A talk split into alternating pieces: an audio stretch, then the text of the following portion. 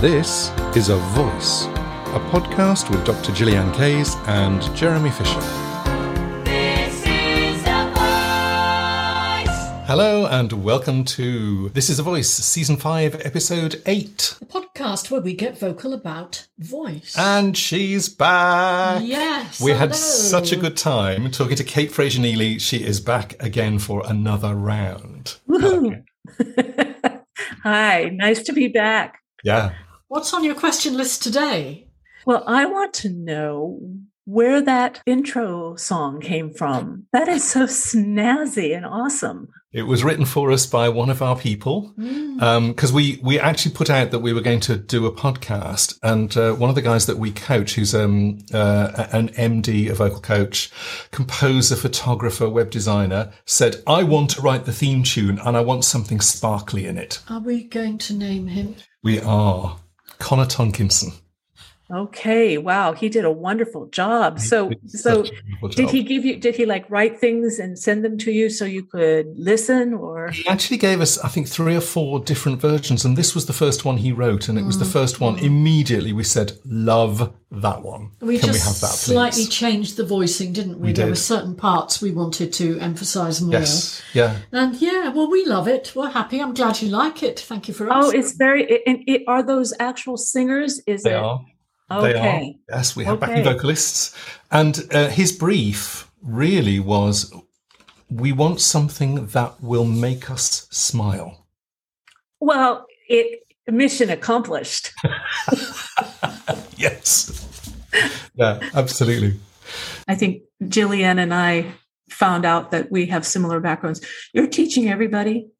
You're teaching everybody and everything. I will admit that when I got started uh, after grad school, I had already been teaching for several years, and I actually started teaching when I was 13. And I would. I'm so glad the statute of limitations has run out on those students, those poor people. Um,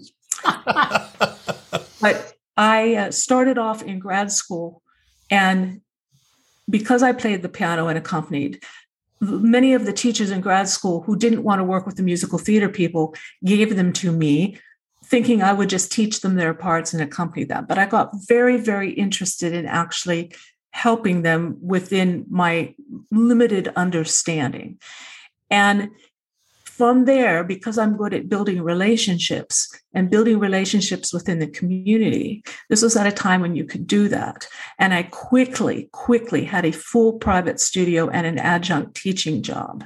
And between the two was working with this wide variety of in the trenches, real life, starting off with the just every kind of music there was Mm. and then people would come because no one else was teaching that kind of music. Now, what I was teaching when I was 22 or 23, I don't remember. it's prob- probably best that I didn't. But I actually left academia to go teach in a large community music school for 20 years because I wanted a similar experience to working in the large churches that used to have large groups of singers of very different denominations because you would get every kind of singer and Mm. musician there was to get. And I was very comfortable with that. And I'm very, very glad I had that background Mm. because it kept me from becoming narrow in what I taught and how I had to teach. Yeah. I had a lot more freedom to um, to do, to do what I felt was the right thing. Mm. And where does that where does that come from? I don't know. There's a certain amount of chutzpah. There's a certain amount of awareness. There's certainly background. Uh, it's certainly gifts that you have that you have to learn. That will, you know, just because you have a sense for what's needed doesn't mean you're always right. When do you know have to backtrack? When do you have to say nope? We need to go in another direction. I don't know if those are all innate gifts or you learn them, but they're Oh. certainly important. I think you're talking about life lessons. Mm. Ah, there you go. Because, um, and it's interesting also, I hear you as a collaborative pianist and vocal coach, I hear what you are saying. And I hear the idea that as a collaborative pianist, you are sometimes one step ahead of people in music or in technique or in un- musical understanding, and you can help them make that step. One of my jobs at uh, Scottish Opera they asked me would I uh, become the repetiteur, the, the the rehearsal pianist for Lulu, the Berg opera. Oh my God. uh, the, only the three act version, which is very rarely done, and I had two days to learn it. Uh huh. And they didn't tell me what I was going to be doing on the first day, so I could have been playing for the piano dress rehearsal, I could have been coaching the soloist, I had no idea. And they gave me seven small parts, seven soloists to coach. There's a there's a party scene in I think halfway through Act Three. Yes. Um, and they said, go and coach them. And honestly, I spent the previous night learning that particular bit that I was going to be coaching the following day. And I was one step ahead of them. I get it. I And get it. that's- oh. And that how fast you have to work and have to have the acquired skills to do that. Yes. Um, oh, oh my goodness. oh my goodness, yes. And I was young enough to say yes. yes, I know. I know. I wouldn't say yes now. Stay up well, there's there's a certain amount, you know, ignorance is bliss. When you don't know quite what you're getting into, sometimes it's easier to say yes. Mm-hmm. Living in, in a garret and being a starving musician.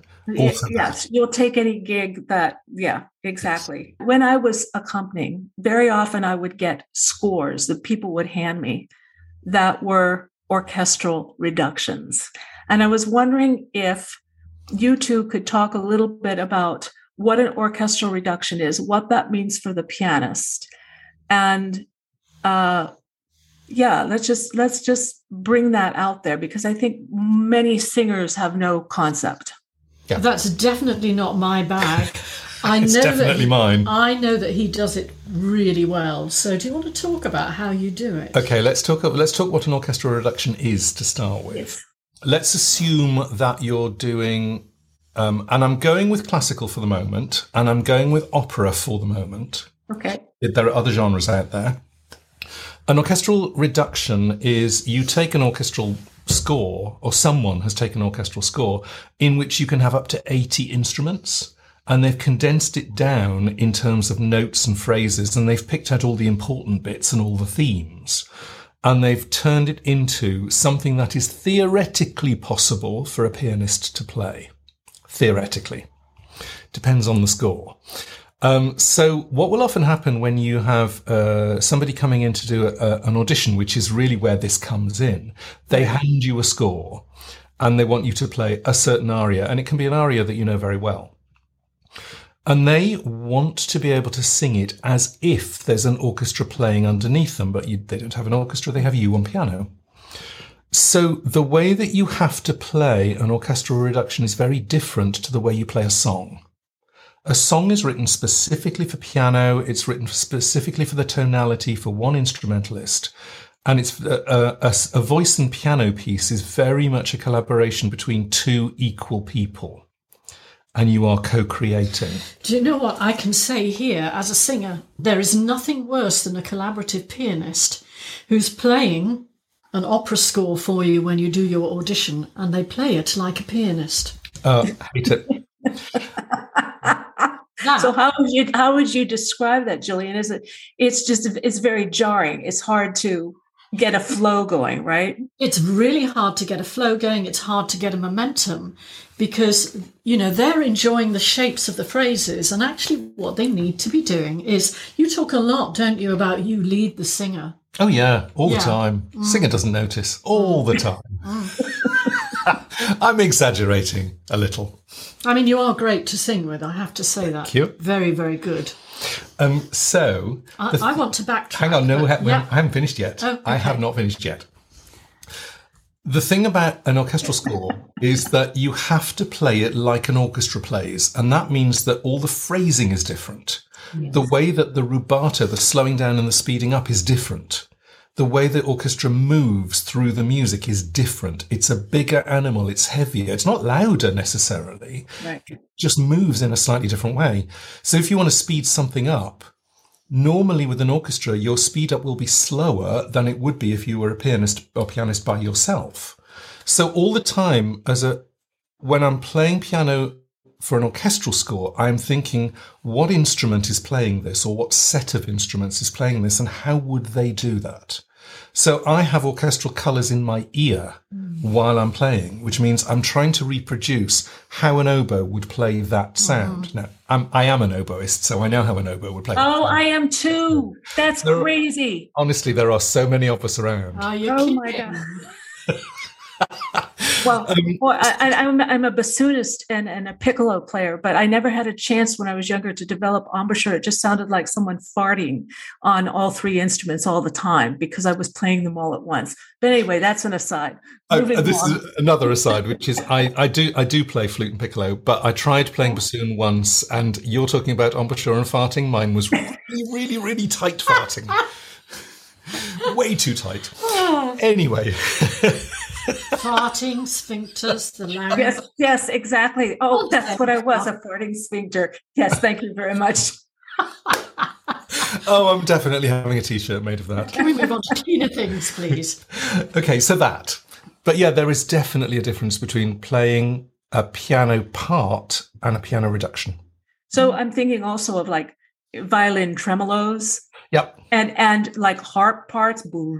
yep, yep. you know, which which might which contribute to the flow or hang up the flow, as Gillian said. Yes. And Yeah, also so- the colour. Oh The yeah. colour. you are doing your best to reproduce some hmm. of the the feel and the landscape. You talk about landscape. Right. You're doing your best to reproduce the landscape of an orchestra with one instrument. So, and there are people who are good at it, and there are people who are superb at it. Nevertheless, you're one instrument, so you're never going to be able to get the breadth of sound.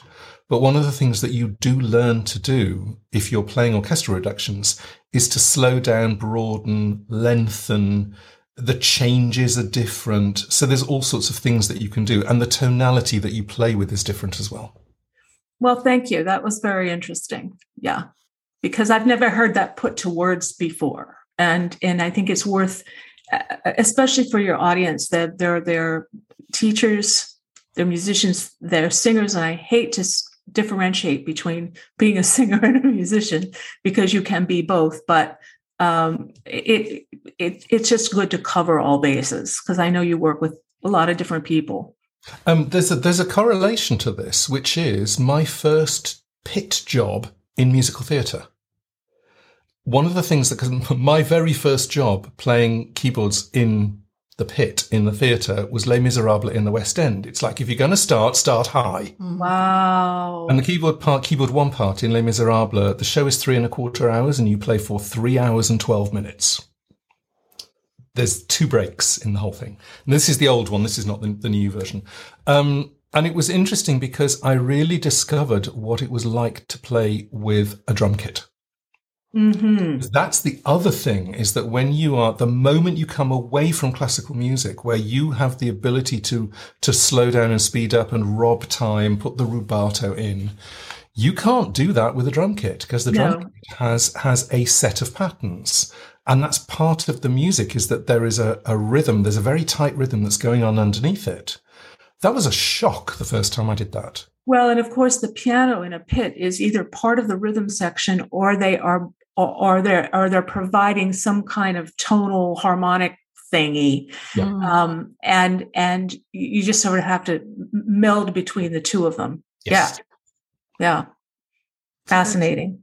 Different beast. It is. I'm going back into the trenches for a moment. Go. Just thinking about, you know, those formative experiences in the trenches. I know for me, it wasn't where I started, but, you know, working at this drama school and standing up in front of 30 students in a class and bringing them a little, uh, you know, nice Beatles song that I'd done an arrangement of and hoping that they were going to be able to sing that.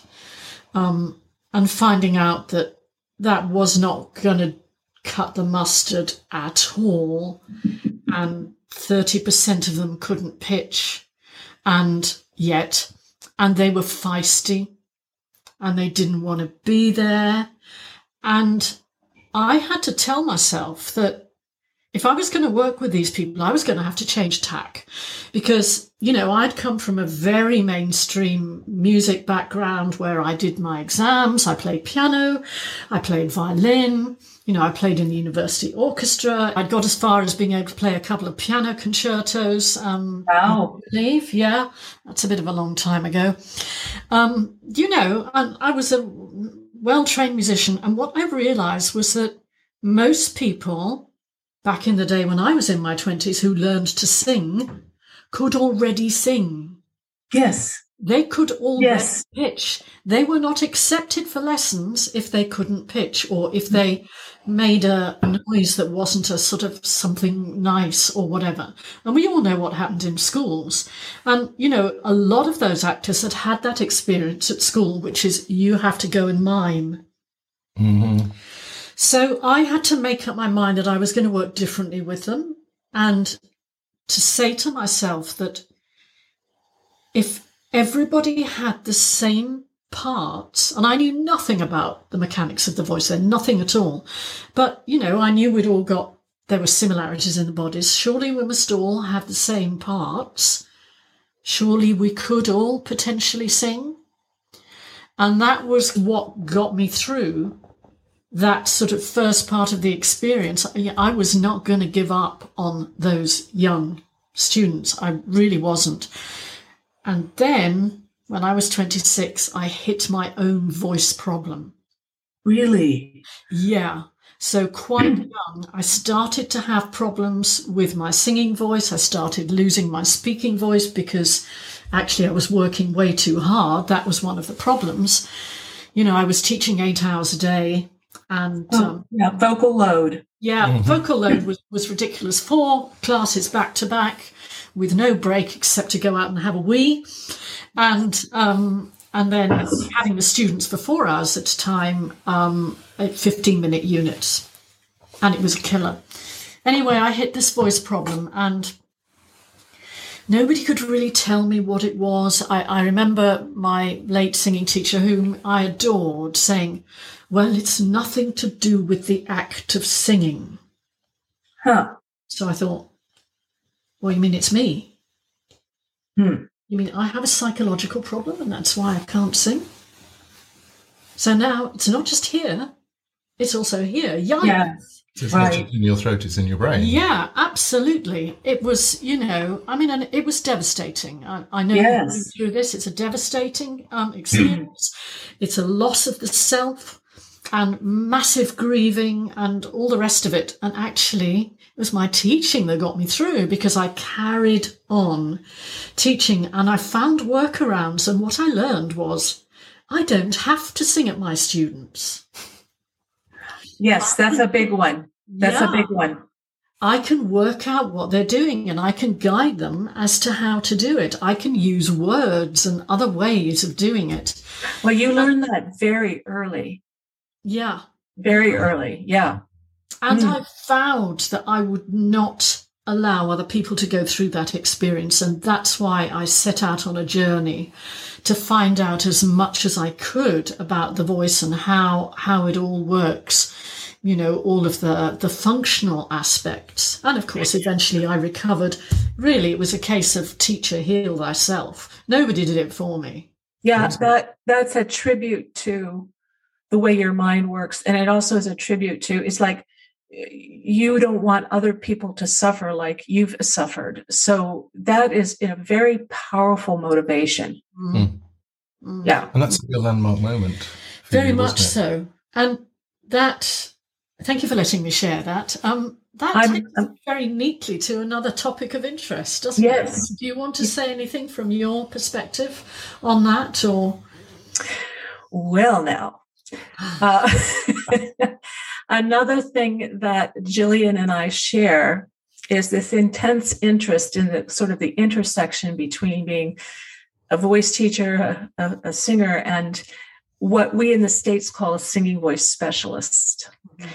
So we thought we would talk a little bit about this because here in the United States, 30 years ago, you could not call yourself a singing voice specialist without having worked in a voice clinic with an otolaryngologist and maybe trained by them. And actually, people who wanted to call themselves singing voice specialists were frowned upon and you were really slapped down by your peers. it's still that uh, there's no one training for singing voice specialists in the United States. And um, the National Association of Teachers of Singing, which has a, a program called NATS Chats that are led by Kari Ragan, this just this year did a roundtable discussion among a voice teacher who's a singing voice specialist and what we call SLPs, speech language pathologists, who are singing voice specialists, on how to get this training. There's no one way to do it, but in this video, which any of you who are interested in really need to go watch it, they do a beautiful job of bringing up to date where the status of who gets to call themselves this now and what kind of work they do.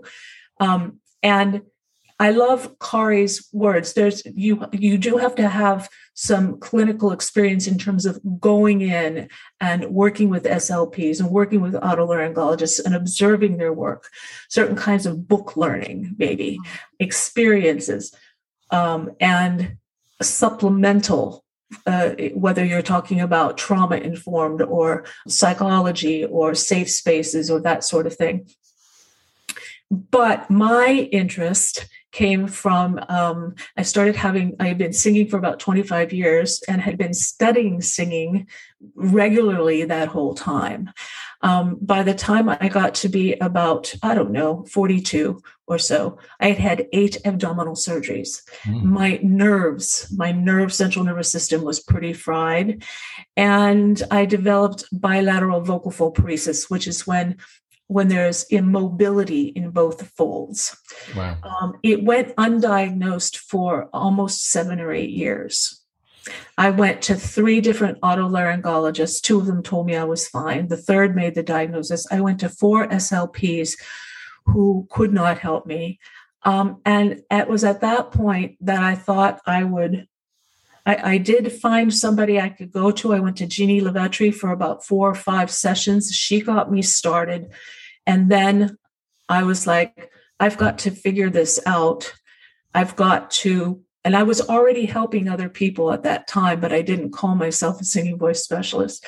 There was just not enough information. So I made it my mission to learn. And uh, what's interesting about this, and then I want to hear Gillian's frame of reference.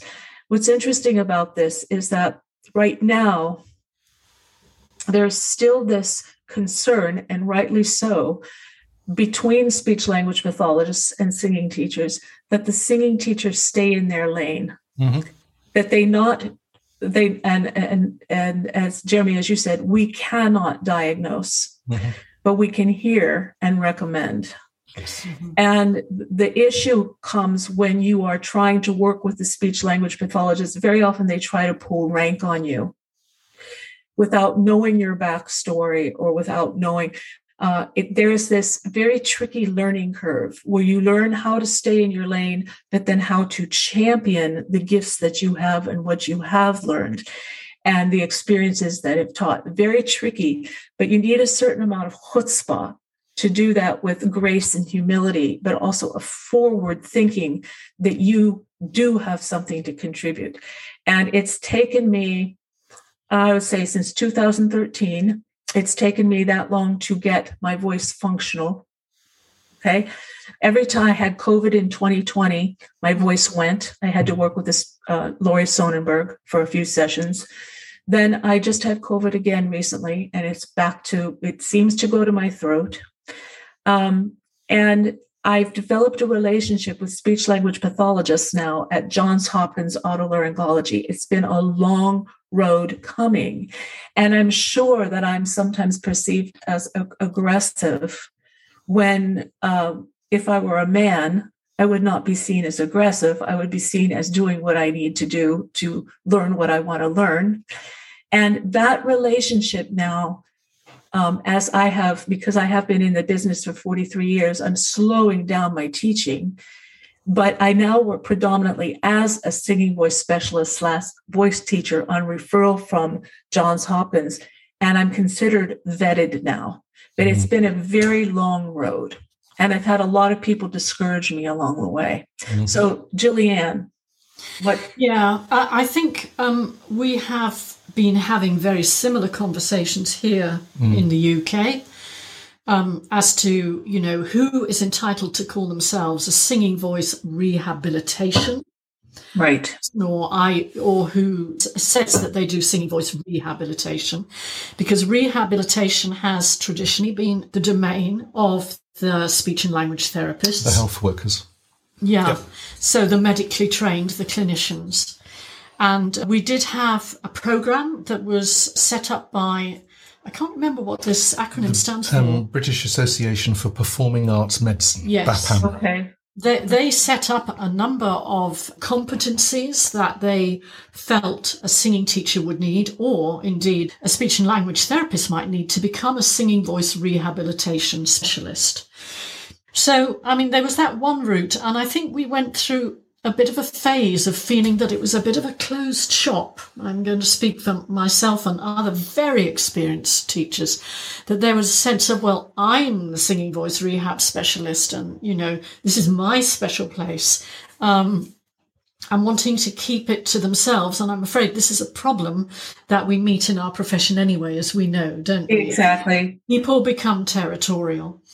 And it's recently been, I think, opened out by um, vocal health education. And I'm sure you'll have met Jenevora Williams. uh, Oh, yes. And, you know, they're really looking at that and saying, well, hang on a minute, there is stuff that singing teachers can do. How about we develop, you know, a scope of practice and a code of practice that is appropriate for people who are not medically trained so that they still have enough information to know when to signpost, just things to look out for. So we don't get into this situation where maybe a singing teacher in ignorance is working with someone who has a technical difficulty and they don't have the tools to resolve that technical difficulty. And they say to that singer, Well, I think you've got a voice problem. Yes. Go to the voice clinic because we all know that that happens and it's done in ignorance and without malice. And on the other hand, you have some singing teachers who say, no, no, you, you don't need to have the operation. You can work with me. We can all see those people on the internet. Um, you know, and that's also inappropriate. So this is an evolving field. And I think it's great that we're having these conversations. I think there's something interesting about lanes that I want to go into because people are talking about you must stay in your lane, and I'm with that. What I think is interesting here is this crossover between the SLP or SLT in this mm. in this country and the singing teacher. And if you again, I'm going to context and I'm going to job description. Mm. So if you look at the job description of the surgeon, it is to get something physically functioning again either by surgery or, or a replacement or, or you know, adjustment or whatever. This is a physical thing. You then go to the speech and language pathologist or speech and language therapist, and their job is to get the voice functioning as well as it can in the speaking area. Yes. Yes. Then you go to the singing teacher, and the singing teacher's job is to get the, the voice functioning as well as possible in the singing arena. Hmm. And the moment you look at the difference between singing and speaking, you've got extended pitch range, you've got extended duration of sound, you've got extended tone color, Dynamics. dynamics, you've got, there's all sorts of things. You've got extended vowel sounds. There's all sorts of things that singers use that speakers don't. And the, I am all for singing teachers staying in the lane of this is my specialty. Mm. I can hear, because of the extended work that we're doing, I can hear that there is something still not working. Mm. And I want to advise the SLP that there is something here that I still don't know what's going on, but there is definitely something. Mm. Now, because I'm doing the more extreme work, the more elongated work, it's more obvious. And you'll be seeing them more often because generally they get three to six sessions. Um, and often it's, uh, with all due respect, about damage limitation because that's what the medical profession is about. They get three to six sessions with the SLP or SLT, right? Yes. Yeah. But they're going to get more, and we're going to be working with them probably for an hour. And I, I feel that our job is to help them recover their voices for their performance environment. which is is much more extended voice use than it would be for an SLP. That's a We- different it- task. Uh, but that is a different task. And my opinion about all that, you know, uh, we have a real meeting of the minds. I generally agree with you guys on everything. If if you if you have somebody come to you, like with an when an SLP has their six weeks to nine months with someone and then sends them to me, Mm. um, there is this extra area that happens before a singer is functional. Yes. There's this place between getting the speaking voice and airflow and chords to re-coordinate the time it needs to heal whatever's going on. Lots of times there's this psychological stuff that goes with that too, as you know. There's this this little this this broader window that can be three months to two years where you are working to get the barely functional speaking voice back into function. And then you get functional and then you get into optimal. And i believe that a good singing voice specialist voice teacher can work those three sections after the speech language pathologist does their work. But it's this extra little place that seems to be the no man's land that's mm-hmm. very hard to describe. How you where you're still actually doing rehab. You're still uh, you're still actually working with brain function the neuroplasticity of the brain to groove new neural pathways in your pacing in the types of exercises you're doing in the types of rest and play it's all different it's very therapeutic Mm. than the functional work Mhm. And it's also the application in the song material. Mm. And, you know, Yeah. I completely agree with you that if a singer has had surgery, we're talking about a year before they start to, you know, feel, yeah, things are okay. And it can be another six months to two years altogether when they go, do you know what? I just feel great. yes Really, I don't worry about it anymore. I feel I can really rely on my voice. And more than that, they'll often say, I now realize that my function is better than ever it was. yes It does take that long. that this is really important. It's in order to be mentally healthy Mm. as a performer, you have to have a sense of reliability on your instrument. oh for sure And sure. because of that, if you don't have that reliability, now this is interesting because this could be pre surgery, you don't have reliability on your instrument. Mm, right. And that can affect you. Mm. So, in fact, the, the, the mental health aspect of it has already happened. And therefore, you're in re- rehabilitation for security as much as mm, anything. yes yes very good Um, and so that whole period between getting a voice even vaguely functional and optimal yes is that there's a whole thing, there's a whole list of things that goes on in there.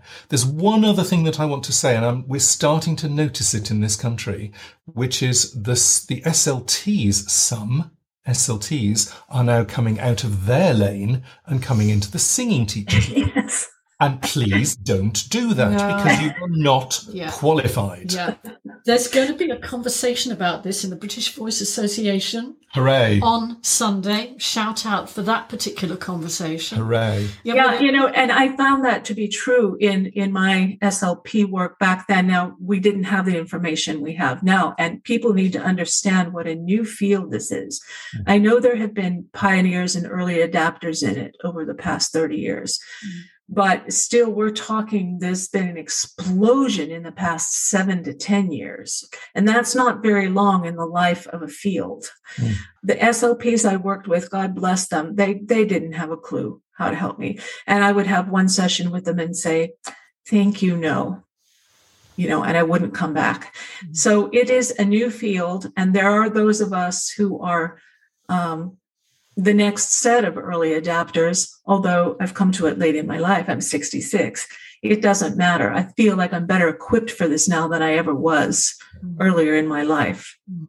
so age is only a number right I love is. that. I'm better equipped than ever I was earlier in my life. I'm going to second that one. Yes. very good You very good especially with what you've been through too julianne you know Yeah. There- there's there's things that can i i don't wish the kinds of things that you and i've been through physically on anyone Mm. i really don't but you always have a choice with how you handle them and how you have it inform as you go forward and that's actually in our weaknesses those become super strengths that can't be taught in any program.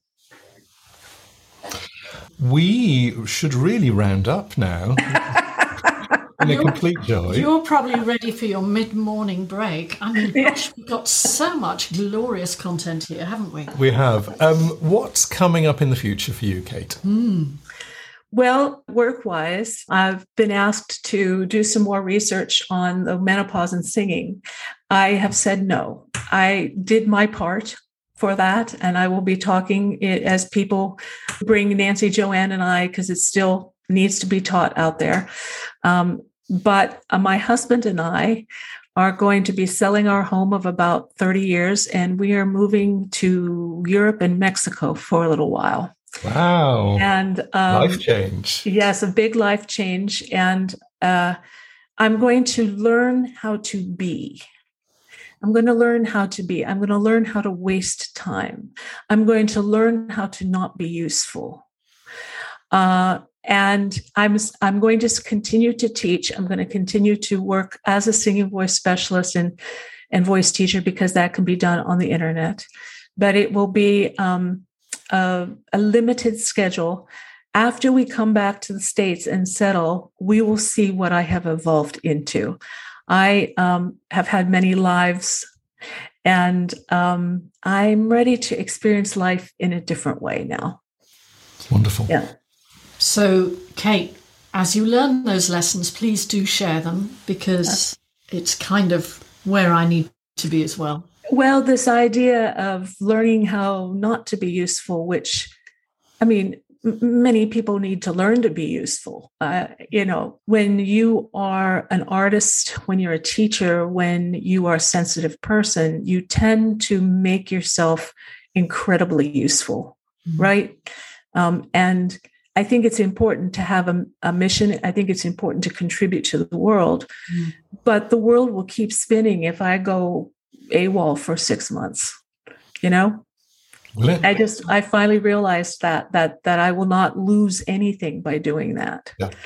So uh, this has been wonderful you, with both of you. I'm so glad I've known. I've, I said earlier that I've known your names for at least 20 years, Mm. and uh, Gillian and I met in the Michelle Marquardt DeVos SICO, where uh, I was actually learning to not work. I was learning how to back off and hone my focus and hone what I was going to do as I started to uh, back off from teaching a little bit, not from learning, but from the physical act of teaching. Well, Kate, it's been a joy. Thanks so much for being a guest. As we It's say, been Thank you. Very Yeah. much. Thank you very much, both of you, and, and best wishes to all the work and the good you're doing. Thank you. Thank you. Bye. All right. Take care. Bye bye.